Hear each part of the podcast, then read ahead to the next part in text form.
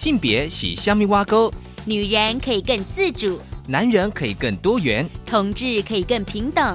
无论你是异性恋、同性恋、双性恋，或者是跨性别，让我们共同打造友善无歧视的新校园。最没有尺度的声音，就在性别教育 Easy Go。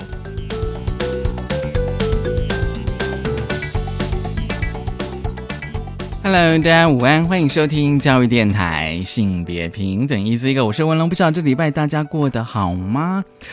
今天的节目我觉得很特别哦，我先跟大家讲说，今天我们的性别慢慢聊，跟大家聊什么？今天慢慢聊，跟大家聊是一本书，书名是《台湾女鬼》。大家听到这个书名一定会很多想象，会觉得很恐怖，对不对？可是问题是，大家有没有一个问题，就是为什么有很多的鬼故事都是女鬼呢？其实这本书有个副标《民俗学里的女鬼意象》，待会我们邀请到了这本书的作者。陈秀华老师来跟我们分享《台湾女鬼》这本书。今天的性别大八卦，想跟大家聊的是师资培育的课程当中呢，修过性平教育的课程呢，只有百分之一点八六。大家对于这个数字可能会觉得低的有点夸张，待会我们再来聊。好，我们先进行性别大八卦。别大八卦。今天的性别大八卦，想跟大家来聊聊，就是师资培育。其实，当然在我们过去节目有跟大家分享非常多的师资培育的过程，对于性平教育的课程，这个真的很重要。其实呢，哦，跟大家分享一下，就是说一个调查，就是彰化师大的。辅资系教授郭立安老师呢，他们最近调查，就是一百零四学年及一百零五学年全国五十三所师资培育大学的师资培育中心，一共开设了二十九门的性别平等教育的专业课程，修课人数。七百七十九人，但是呢，当时的师资生呢，一共是四万多人，所以修过性平课程的比例只有百分之一点八六。不过呢，教育部呢，其实他们有回应啦，他们说呢，其实大学不只是只有师资培育中心开设性平课程，比如说像通识中心啦，哦，各系所也会开。因此呢，实际上有百分之四十二的师资生啊，就师培生呢，其实呢有上过性平课程。不过呢，有有时候我们要看说这个统计它是怎么去调查。那当然，我觉得张师大他们调查是针对，因为师资培育课程是针对，就是说我就是要当老师嘛，所以我现在开一堆课程，然后你是一定要修过这样课程啊。根据他们统计，还不到百分之二。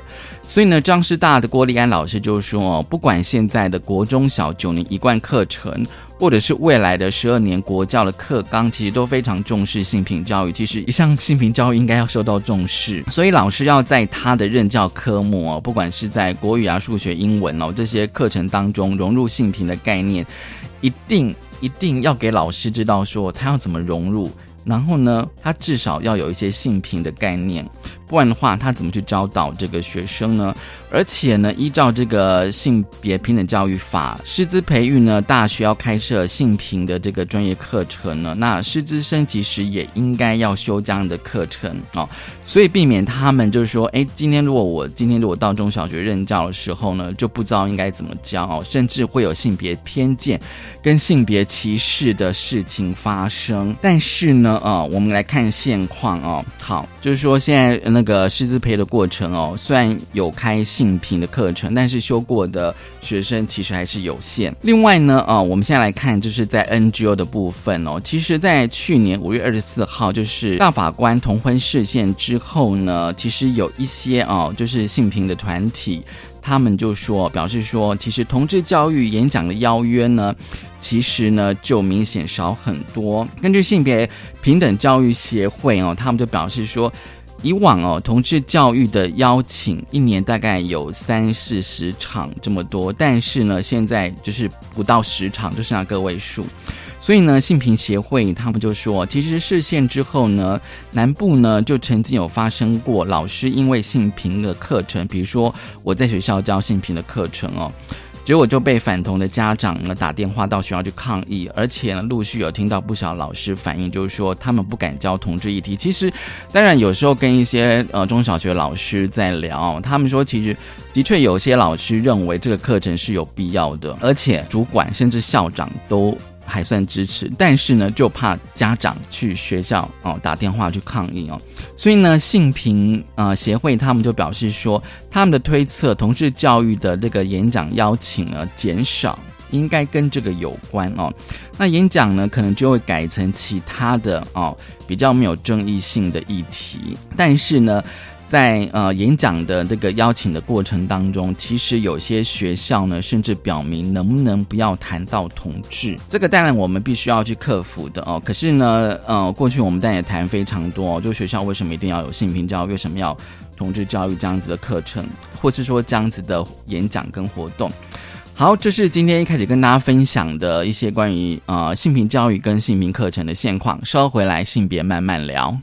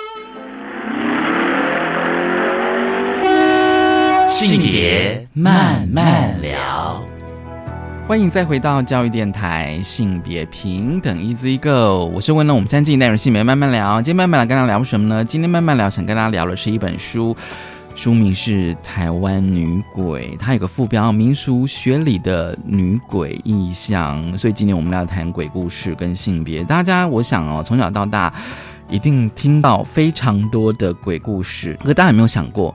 很多的台湾的鬼故事哦，不管它有多恐怖，几乎都是女鬼居多哦。其实我看完这本书哦，它的核心的问题就是这个：为什么台湾很多的鬼故事都是跟女性居多，都是女鬼居多？很高兴我们邀请到了这本书的作者，台湾女鬼的作者，同时也是中正大学台湾文学所硕士陈秀华老师。陈老师你好，呃，文龙你好，各位听众朋友大家好。好，今天我们要跟老师来谈女鬼，谈你的作品。我第一个想要知道，因为我知道这本书是就是老师大概在十年前的硕士论文改写，然后现在改写成书。我想知道老师写这本书的缘起跟发想，为什么要写台湾女鬼呢？这应该是从我小时候的一些特殊经验哦，小时候的特殊经验，是因为从小就是比较常做梦，常梦到一些女性女鬼。然后他会向我求助，嗯。就是那时候才发想说，为什么总是女鬼出现在梦中？那我是不是可以从这个角度去切入，嗯。然后去做女性的一个研究，就是探讨他们为什么总是需要总是求助，嗯。没有没有男生，没有男鬼来男求鬼来求助你，对。这样子，嗯。所以我那时候的想法就是从这个地方去切入，这样子才会有这个这个这本论文的产生。就是老师你在念台文所的时候，就是这个想法已经存在很久，这样子对，已经存在很久了。然后你想要把它就是写成一本硕士论文，对，那时就跟老师讨论说，嗯，呃，我如果往这个方向写，对可以吗？那老师觉得说，哎、非常有趣，他觉得他也没有过这一种经验，所以老师说，哎、o k 好，然后他就。介绍了一些可能民间故事，他说我可以往这方面去研究看看，嗯，然后再搭配自己的、呃、一些经验，才完成这本论文。我觉得非常的有趣哦。我可以先嗯、呃问一下，就是说，就是就是老师，你说你小时候经常梦到一些女鬼来找你求助哦，当时你的感受，感受就是为什么他们要来呢？这是第一，个。第二个，嗯他给我了住址，我到底要不要去找他？他给你住址，对，嗯他有给我住址但是是很很清楚、很印印象很清楚的地址吗？对他有给我比如说曾经有一位是给我高雄嗯嗯嗯，嗯三民路，然后几号几号，甚至几楼都很清楚的地址，很清楚。但是我本来想去，但是又有一点害。怕。那时候几岁？那时候大概是应该二十、嗯，对，可能是读大学了，对，读大学的时候，知道这个地址的时候，我对高雄完全都不熟，不熟，我也不知道有这个嗯路，所以一般人会说日有所思，夜有所梦。嗯。但因为我完全不是不知道，冒莫名其妙就冒出这个住址，嗯嗯嗯，所以我觉得可能就是真的有这样一个现象，一个嗯女鬼的求助嗯嗯嗯。这样。那这个是高雄，那另外一个是台南，嗯他是很清楚说，我需要你的帮忙，请你帮助我。嗯，但是这个住址就比较模糊模糊，对嗯。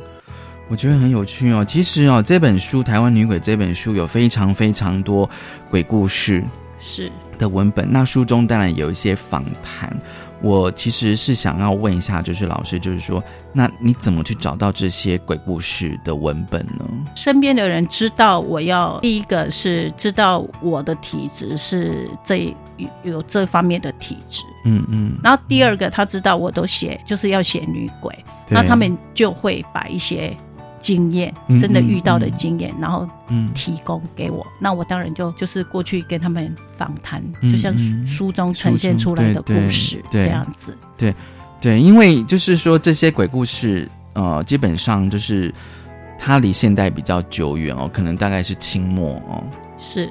清末。那当然访谈就是现在嘛哦，而且你在你的访谈的呃那些引文里面，你有提到时间地点是，哦，可能都是最近这两三年的，对都算是相当近的。可是像我自己看以前的鬼故事，跟你看呃在读，就说你的访谈的那些故事，我就感受是不一样的。是感受是不一样。我觉得看现代的会比较恐怖。这本书呢，呃，《台湾女鬼》这本书，我觉得啊、觉得很有结构，可以是谈一下这个结构吗？对，因为你分成四卷嘛，哦，是。变女鬼、遇女鬼、说女鬼、女鬼的再生哦，我觉得这应该都是有，应该都事先想好要怎么写嘛。当然，我从那个女鬼的成因，为什么会成为女鬼对，开始谈起。对对，那再来就是，当这个女鬼成了女鬼之后，她有说不出口的一些秘密、一些一些心事。对。那再来，我就会说，哎，那我们一般人对女鬼的一个想象对，是怎么样子的？嗯那再来，女鬼她要告诉你说，呃，女鬼的再生，就是说，呃，女鬼她其实不是我们所谓的的一个想象是恐怖的还是什么，她其实是需要值得被同情，嗯，或需要去被了解的一个女性。嗯所以我就从这四个方面，嗯去嗯嗯。对，去把这本书完成，然后让大众能够知道说，他们是需要被了解，他们不是大家。嗯所谓的他真的那么个恐怖，嗯嗯。他们希望被了解。其实他们传达给我的讯息是，大家不要对他们就是认为他们是很恐怖、很可怕，嗯他们其实是很可怜的。嗯，对他给我的一个讯息是这个是这样子的哦。其实老师在第一。应该算是卷一，就所谓的第一章哦，就是女鬼成因跟特性里面有有提到，就是说变成女鬼，是应该说是说，呃，一般就是人变成鬼，比如说自杀、他杀或是意外跟绝嗣哦，就是说把这个成因有写的非常的清楚哦。那是当然就是还有时代背景哦，因为老师有提到说，台湾是一个比较是移民的社会哦，是对，就是在那个呃清朝末年那个时代背景。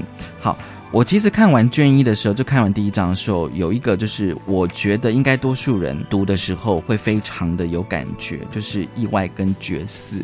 是对这个的话，就是说，当然你可以不要用什么女性或性别的观点来看嘛，就是说自杀、他杀、意外跟角色好像就是人死亡的原因这样子。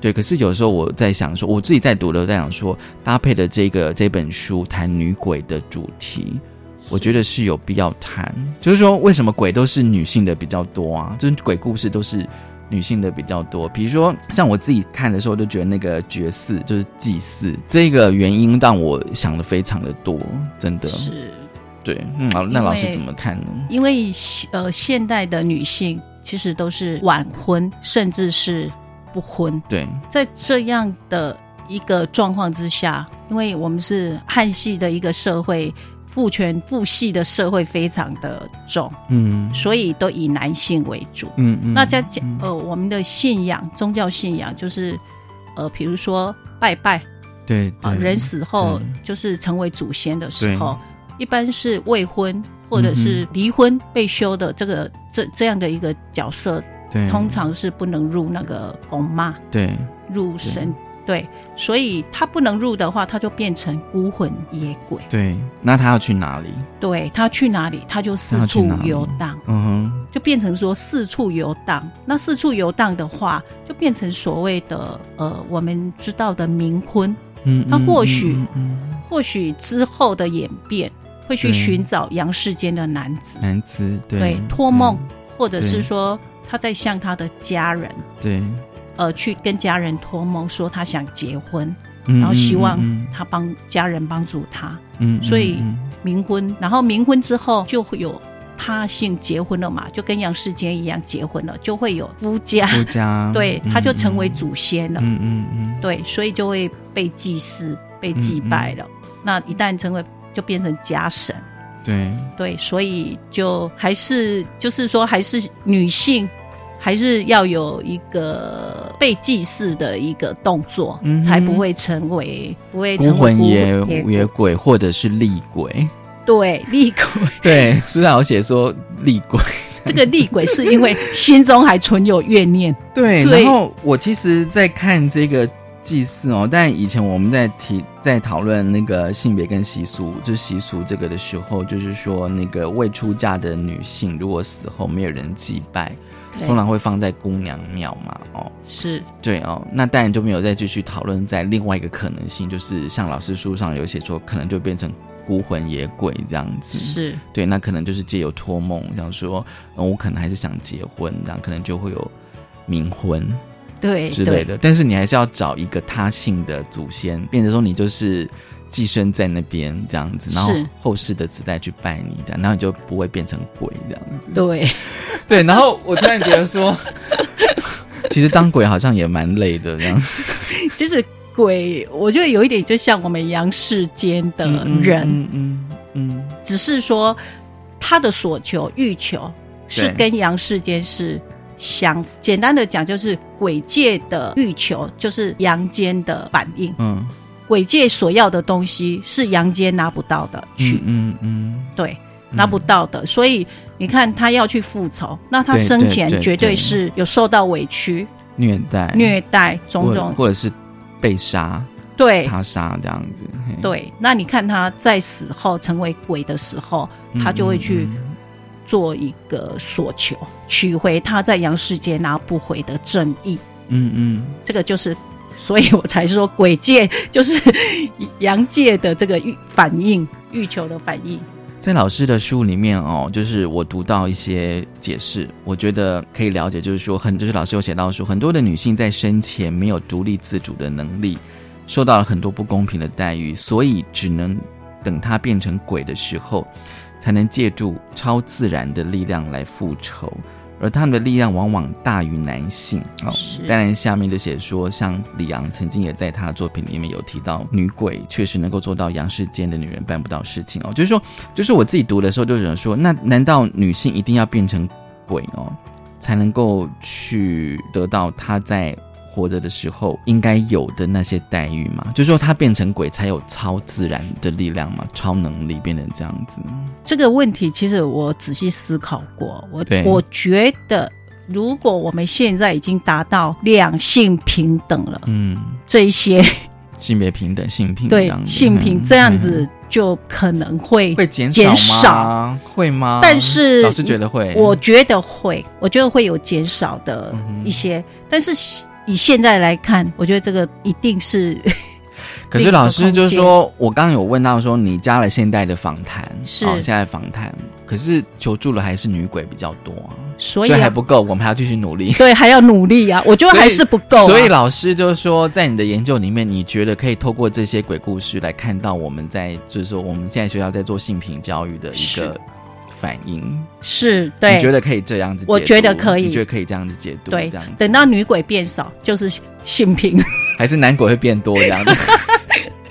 男其实像我像老师的书一开始在提出了一个核心的问题啦，核心的秘密就是说，为什么恐怖的鬼故事都是女鬼比较多？但是有时候我想说，男人也会死啊，他有可能也会变成鬼啊。我们刚刚有提到祭祀的问题祭祀的问题，男生不管是已婚未婚，他是。他在家里的地位是崇高的，他一定是可以得到祭祀、被祭祀。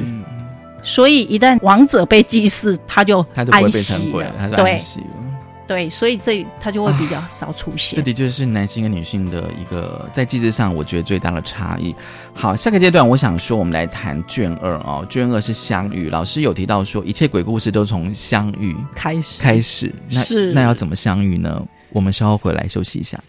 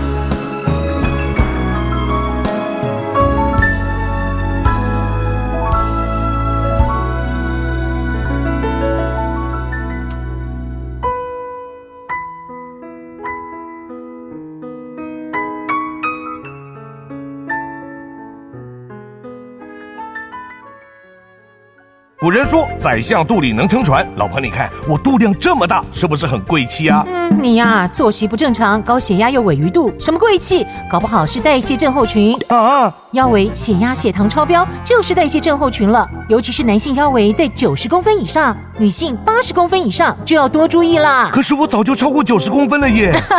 胖子回头金不换，从现在起就要吃的少盐少油，还有要运动。是老婆大人。以上广告由国民健康署提供。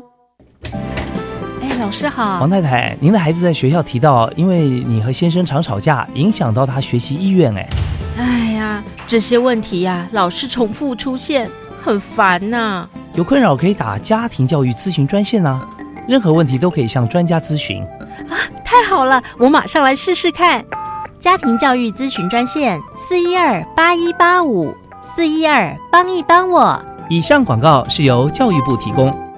立台湾艺术教育馆今年夏天特别企划的年度主题大展“南风意境亚太当代艺术展”，本次展出之作品邀请到国内外知名的艺术家参展。系列活动自一零七年七月三日至九月九日止，于艺教馆第一、二展览室展出。另美学空间展至一零八年六月二十六日止。活动相关讯息可至该馆全球讯息网查询，或来电查询高小姐，电话零二二三一零五七四分机二四一。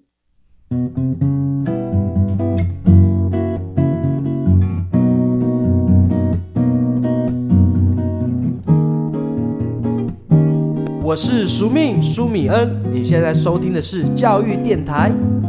Open your mind，就爱教育电台。Open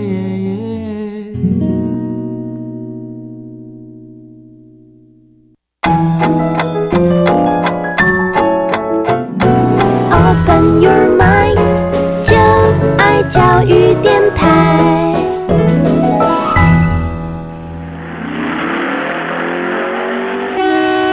性别慢慢聊，欢迎再回到教育电台，性别平等一字一个。我们现在进行的是性别慢慢聊。今天慢慢跟大家谈的是《台湾女鬼》这本书，很高兴我们邀请到这本书的作者陈秀华老师。好，这个阶段我们想要来谈这个跟女鬼相遇的空间。其实老师在书里面哦有提到，就是说。跟女鬼一开始就是遇，就是那个相遇的遇，是，就是你要跟女鬼碰到了，那个故事才会出来。是，一切从遇开始。对，这个其实还蛮像，我都想说不要遇好了，不要不要碰到，不要相遇的。可是老师的故事的确都是这样子啊，就是说，不管是里面的一些哦早期的故事，或者是现在的访谈哦，都是相遇的开始。那我卷二啊，我发现就是说，它跟那个相遇的空间蛮有趣的。部分最近比较常发生的，可能就是隧道。哦，隧道对，有没有隧道事件？最近，因为老师有说，现在比较多是交通事故，对，交通事故，对对。可是为什么还是女的呢？男的也有可能伤亡啊。那这个就是刚刚我们祭祀吗？对，还是回到那个祭祀的问题，回到弱势祭祀的那一那一块。对，隧道那个，我相信大家一定听到非常多的鬼故事跟传说这样子，对，没错。而且那个通常都会一直在循环。对，不断的，而且还不断有新的，会有一些新的，像最近不是跑车，跑车就是失失控，失控就滑出去。对，那有有有一个年轻人，因为他不晓，他可能也没有注意到，嗯，有什么哦就这个事件，所以机车骑到那，刚好他发生地点那个地方就抛锚了。嗯嗯可是牵回去给这个师傅修理的时候，嗯，他说没事啊，没事。机车其实没坏的，没坏。坏这样子。是。OK。然后之后他就跟他说：“我在哪里熄火的？”他就说：“哎，那个地方前天才发生过事。故，对事故，嗯哼，对，就是之后有这样一个事件出来，嗯哼，是。可是老师怎么解释这样子的现象呢？我倒是认为说，就是王者他可能有一些需要帮忙。”嗯哼，对他可能是在求助，嗯嗯，他刚好遇到这个，可能这个男子，这个机骑机车这个男子，可能跟他有有缘分，相遇就一切就是从缘分。这个好微妙，这个好微妙，真的。所以我跟他无缘，他不会找我。对你跟他的那个气场没有合上的话，他是他可能想找你，他也没办法。哦，对我觉得有一点只要我的气场强过于他，是的，他就没办法了，这样子。对，所以如果你气场弱，或者是另外一个呃讨论到说因果或者是对缘对另外一个比较空间的那个缘分的话，就遇得到。这个好微妙哦，这个好难用科学去解释。哎，我其实在思考这个问题。目前科学还没验证出来、求证出来，我也希望科学赶快求证。另外，老师，你有提到一个空间是校园，跟我们的节目主题非常的相关。校园其实有非常多的鬼故事，而且同样的哦，还是就是说校园遇女鬼是属于现代传说的故事。而且真的哎，老老师举的那两个鬼故事哦，都是也都是跟情感有关，而且通常都是男生抛弃了女生吗？应该这样讲吗？女生就轻生这样子哦，对，对，嗯，因为一般校园的女鬼，一般如果在学校的话，都是属于比较单纯。嗯，一旦就单纯单一，你就在那个情感关系对情感关系里面会是这样子，所以一旦认定了女生认定了这个男生，他就会坚持对感情的一种执着。嗯哼。是。可是，如果就老师树林的脉络，那好，如果说这个女学生，比如说这个女学生她变成女鬼，她可能也希望求助吗？是，他会有希望求助吗？他可能他的那一个呃对感情的执着，对还会在。嗯哼他也希望说他生前的嗯嗯未完成的那一段，希望嗯持续，嗯所以他就会不断的在呃，就像那个我书里面提到的校园女校园女鬼那个故事，这个故事的话，她是、嗯。这女生就是她轻生的，在某个就是在学校的一个固定地方，就一个地一个点轻生，嗯嗯。但是她的那个魂体，她就会不断的在那里出现，徘徊，对，去徘徊。当初跟她约定的，跟那个她的男友约定的那个点，那一旦她她就会持续在那边等他，这个就对感情的执着跟嗯坚定这样子。嗯。可是要怎么样让他能够放下这个执着呢？这个执念呢？男友要道歉，我觉得男友要道歉，而且说到他 OK 放下的这一个程度，我觉得否则、哦还有家人的一个、嗯对劝，哦，家人的规劝这样对子、哦，家人的规劝，因为的确有时候我们会常听到一些大学的鬼故事，就是说像老师举的这一个第一百六十页的台湾女鬼，就是有很多的男学生在回宿舍的路上哦，看得到风雨中独行的女子鬼魂的倩影。是或者是女鬼会在深夜捉弄落单的男同学。当然，他说俗称就是鬼打墙。当然，有时候我们用科学的 看法就说啊，这只是传说，怎么可能？可是我在想，就是说这些鬼故事会流传，应该也就是应该也是有所本吧？我不知道，就是说会不会真的很多的男同学都会遇到这样子的情况啊？就说真的，有时候就是落单的男同学，就是会有那种，就是说哎，突然有一个。女生可能会问你，比如说，哎，现在几点了？然后他有来吗？赴约这样子哦，然后大家可能吓得半死这样子。我有时候都会觉得说，这些故事它为什么可以传得下来？然后想说，好，就算是有怎么样，那个已经过世的女同学，她可以放下她的执念，也许她可能就是她应该离开了。对，呃，我我觉得这要探讨，应该是说我们我们其实都有三从四德的那个观念，对，那其实，在我们心中已经内化了。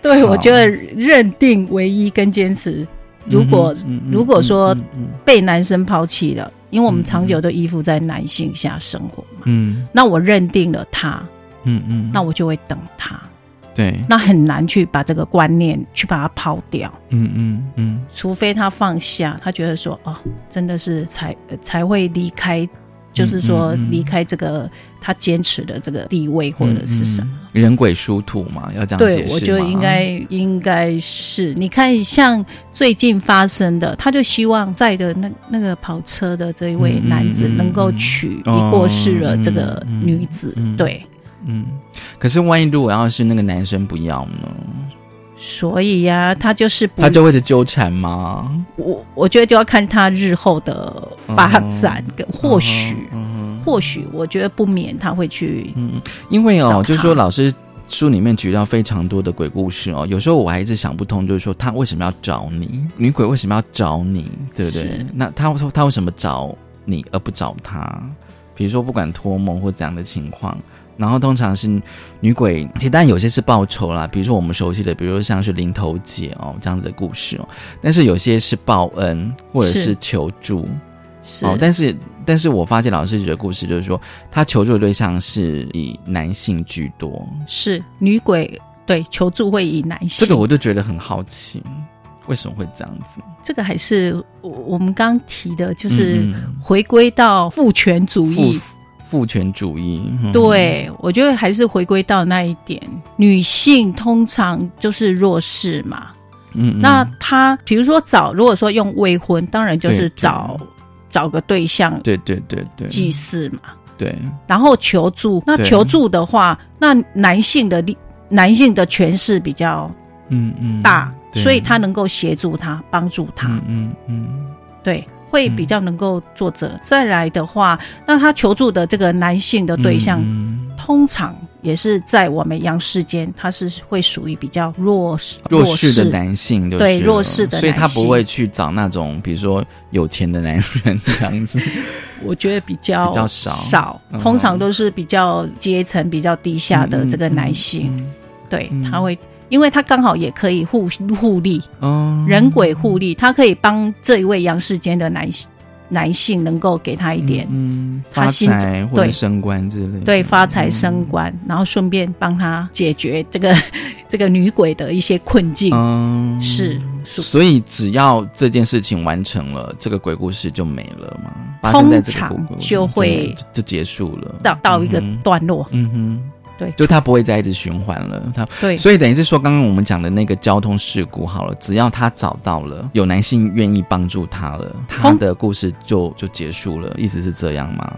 可是不，这个男性不见得是随便的一个男性，因为他可能他锁定了，他知道他可以啊，对他知道他可以，就像我们刚刚校园提到的，对对对对。对一个感情的坚持，对对，所以他他已经在世的时候，他已经认定这一位男子是他的另一半嘛，对对对对，对所以他势必是希望他来帮他解决处理嘛，对所以唯有他，嗯。可能这个故事才会结束。结束，对，是这样。那如果说呃没有这一块，就是说没有说认定对方的话，那可能他就、就说像冥婚这样子，对对。对，找个对象，嗯嗯，然后得到祭祀祭拜之后，那这个故事可能就可以结束了。，可以结束了哦。是就是说那个女鬼至少已经放下执念，这样子。对。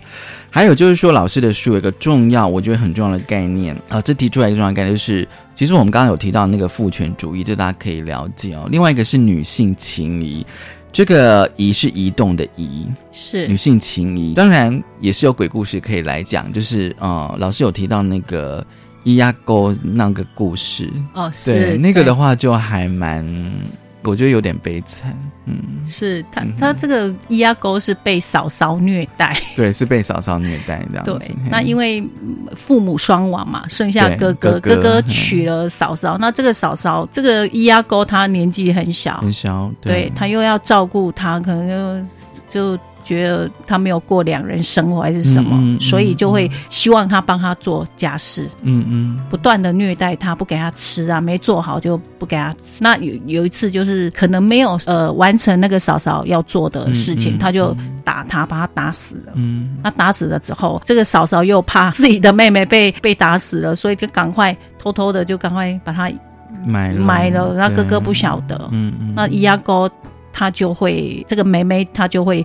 做一个一个反抗嘛，就会出现了。嗯嗯然后就每天就在重复，他因为每天都要烧场，嗯嗯，就是嗯做那些家事，对，嗯所以他他就固定会出现在那个点。嗯嗯嗯，那嫂嫂看到会吓到啊，吓到了，他这不是已经被我埋了，怎么还对还在那？现？对。对，那当然嫂嫂最后也疯掉。嗯嗯，但是为什么伊阿公没有去找他，直接找他报嗯嗯。报仇？嗯。那就是因为长辈嫂嫂在这个长嫂如母，嗯嗯。会有这样一个概认对一个观念在，所以他不能去找这个长辈报仇，嗯所以他就转而说，变成呃，现在变成一种神话了，嗯。帮未婚的女生，然后去哦，对呃对对，像我们现在之前大家知道的笔仙。笔仙或碟仙、碟仙、仙、前仙之类的，嗯嗯嗯。就是帮一些未婚女性嗯能够解决问题，嗯嗯。让他们去询问，就变成变成这样子，嗯。对这样一个转移、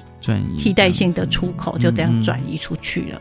嗯是嗯，嗯我对。觉得还蛮有趣的哦。那当然就是说，老师有提到，就是说有时候那个女性情谊是移动的移哦，哦，是。是一种就是说比较是那种呃女性之间的一种压迫跟欺负这样子，是嗯没错，像嫂嫂刚刚那个那一位嫂嫂嫂对对对对她其实就女性情谊的同性对。一个对待，对再加上她使用了父权，嗯哼嗯，就是她跟那个妹妹的那个方式，对，今天如果不使用父权，她站在同性的一个嗯角度上，嗯嗯其实她应该好好的对待。对，好好的说，哎，我们都是女士、女性、所以都会有一个平等的一个相处照顾，这样。所以女性情谊其实比父权主义，我觉得更可怕，更可怕，更可怕。嗯对，他如果两者加在一起，那真的是这个弱势的女士。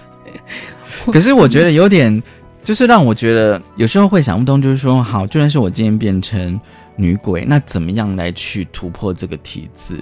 就是说我竟然有超能力这样子，对。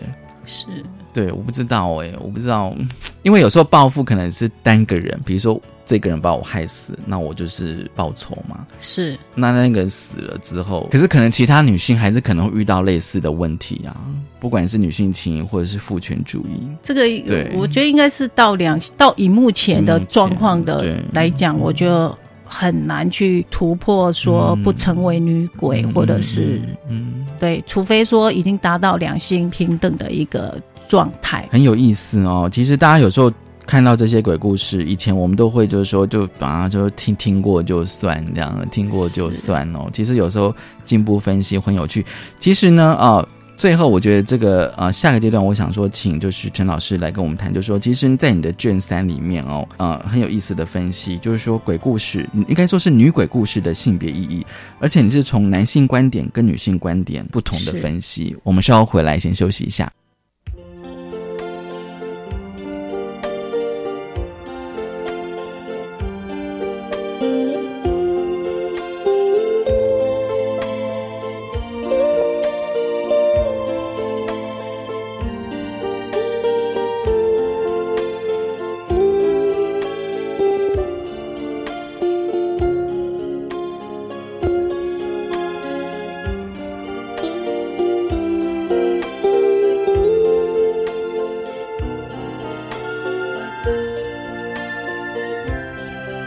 Música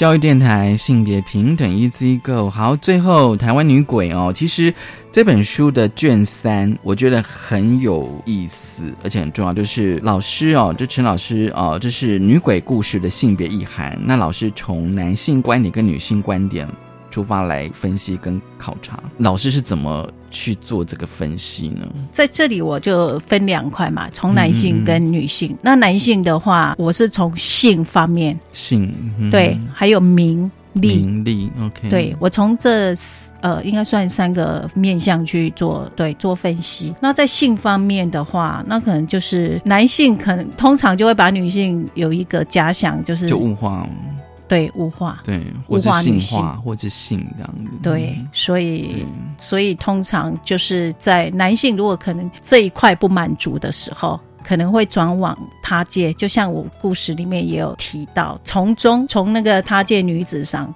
满足了性，嗯哼，性满足这样子，嗯。然后名利，他界女子也可以给、以给他名利嘛？对名利，完嗯成他内心的这个愿望，这样子。那当然，这个也是可能会有一点互利的状况出来，就我们刚刚谈到的人鬼鬼互利这样子。对，嗯，嗯是女性的部分，我觉得反而更有意义哦，因为有时候就是，当然也是老师这本书整本书的一个主题，就是说我身为女人，我实在是没有办法。可是如果今天我变成女鬼，我有超自然的能力，我可以全力主宰，甚至可以抗争这个父权体制。是，当然我们用女性的角度去看他界的女性，他界女性的一个 反应就是我们女就是杨世杰女性的一个，应该说一体两面吧，嗯就是一个嗯相反的欲求这样子。嗯嗯对，所以因为我们阳世间的女性都是遭受到压迫、社会压迫种种之类的，我们需要从他界女性去帮我们争取到平等。嗯所以，我们现在的性别、现在的平等，其实如果仔细去看，他界女性早就已经在做这一块了。好，是，所以 他已经很早执行了，我们动作太慢了。我觉得有时候就是我读完之后，让我感觉到那个超能力的。当然，书书上有提到，就是说人。尤其是男性对于女鬼的那个恐惧，就是说，在那个女性好了，就是说，我们对于女性就把她认为她是不洁的嘛，比较卑下的，因为女性可能有月经，所以觉得她是不洁了。但是是。今天变成女鬼之后，让男性更觉得恐惧，更没办法掌握。哦，然后就把女鬼塑造为她也是不洁的，因为我们都想说那那个是不干净的东西，是。然后我在想说，会不会关键点就是那个超能力？啊？因为我在在仰视的时候，实在是没有什么能力，更不要讲说什么超能力。我的教育跟经济都被男人给控制了。可是今天我变成女鬼之后，我反而可以有超能力去展现。然后我在想说，这个超能力可有办法在杨氏就有呢？这样子。对，就是说，因为像我这本书读完之后，就是说，就像高老师讲说，对，就是说，我们对于女鬼是要去去了解她的内心的伤痛。其实我慢慢可以去了解，我看完之后的确可以慢慢尝试去了解了。就说，当你了解之后，就不觉得女鬼是可怕的，然后反而要开始处理这个人的问题，这样子。我我我觉得一切都是从人开始。你看男生为什么那么怕，就是说会怕女鬼？对，我觉得这个要反思一下，就是说我们平常怎么样对待女性啊女性，嗯嗯，对不对？一旦这一位女性，如果一旦我们我们平常就压迫嘛，觉得她嗯呃嗯嗯没有好好对待，没有到一个平等的地位。嗯嗯一旦她过往的话，那你就会想，她是不是我这么待他，嗯，他是不是会 会来找哦我？哦找我呃，会有呃会有报仇，嗯嗯，会有这样一个鬼影子存在。嗯嗯嗯所以你就会想，一旦发生的一些一些状况，你可能就会把把这个转移到嗯嗯，他那个他就就女鬼的身上。身上，嗯，对，那为什么刚刚提到说，为什么在阳世间，那女生就有这个这些超能力就好了？对但是我们在阳世间有一些制度，一些应该说枷锁，嗯哼嗯，把它给框住了。对框住。那你到了未知的空间，那是没有的。所以老师你在最后，就是说抗争父权体制，等于说是那个女女鬼最后她的终极目标，就是我我今天可以主宰一切。而且刚刚刚在休息里面，我们跟跟陈老师有在谈，就是其实书上里面有个鬼故事，就是活血那个故事。是哦，对哦，那个故事其实我觉得很微妙。我觉得这故事就是，当然这个媳妇她是因为怀怀有这个身孕，身孕嘛，对，对那因病死了。嗯嗯那当然，这个死了之后，她埋的地方刚好就是一个地理上的一个活血，活血这样对子，对。然后，当然她怀着身孕，那又是活血，那就有机会把她的孩子生下来。嗯那生下来之后，这个媳妇可能就要去觅食啊，去找食物嗯还是什么，就刚好被邻居遇到。嗯那被邻居遇到之后，邻居就赶快去通知他的公公。嗯，那公公知道之后就，哎赶紧的去跟在挖那个穴，对，想要去挖那对。个墓这样子，嗯，对，因为这公公盗墓的盗墓穴的这个地方，就听到婴儿的哭声，所以他就想要哇，我小我的我的孙子在里面，然后他就想要挖出来。嗯。所以他就执行了，这个时候他执行了他的父权主义啊，嗯，他强挖，邻居一直告诫他说：“哎，这不行，这是活血，挖了什么就没了。”旺气就没了，对，旺气就没了。所以他执行父权主义，他就把它挖了。嗯那挖了这一位这媳妇，她想要主宰一切，她怎么可能？她是在抗争，他界的女生其实都在抗争父权，抗争生前被压迫的，所以她就化作一缕青烟，就飞飞出去了，她就不见抗争成所以等于是功了，说他媳妇跟小孩子都等于算是都没没了对，空空如也。对，是，所以这位媳妇就成功了伤。是，对，哎，最后书名老师要不要跟我们聊一下《台湾女鬼》？呃对，这个书名我觉得非常的，其实我蛮喜欢的，真的，我也我也很喜欢这个书名，就是很直截了当，是就是很直截了当，而且它有个副标叫《民俗学里的女鬼意象》。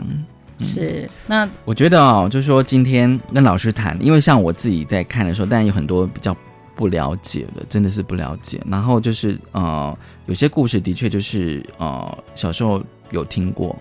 哦、啊是所以就是说，经过老师这样子稍微解释之后，然后今天再邀请老师来聊，我就觉得就是会对于某些鬼故事会更深刻，知道它背后的意义了。对，所以他们不可怕，他们需要被帮助、了解被同情、被了解。嗯对，是大家可以去看这一本《台湾女鬼》，有不同的感受。今天谢谢陈秀华老师来跟我们分享你的谢书谢谢谢台湾女鬼》，也谢谢大家收听谢谢今天的性别平等，一次一个拜拜。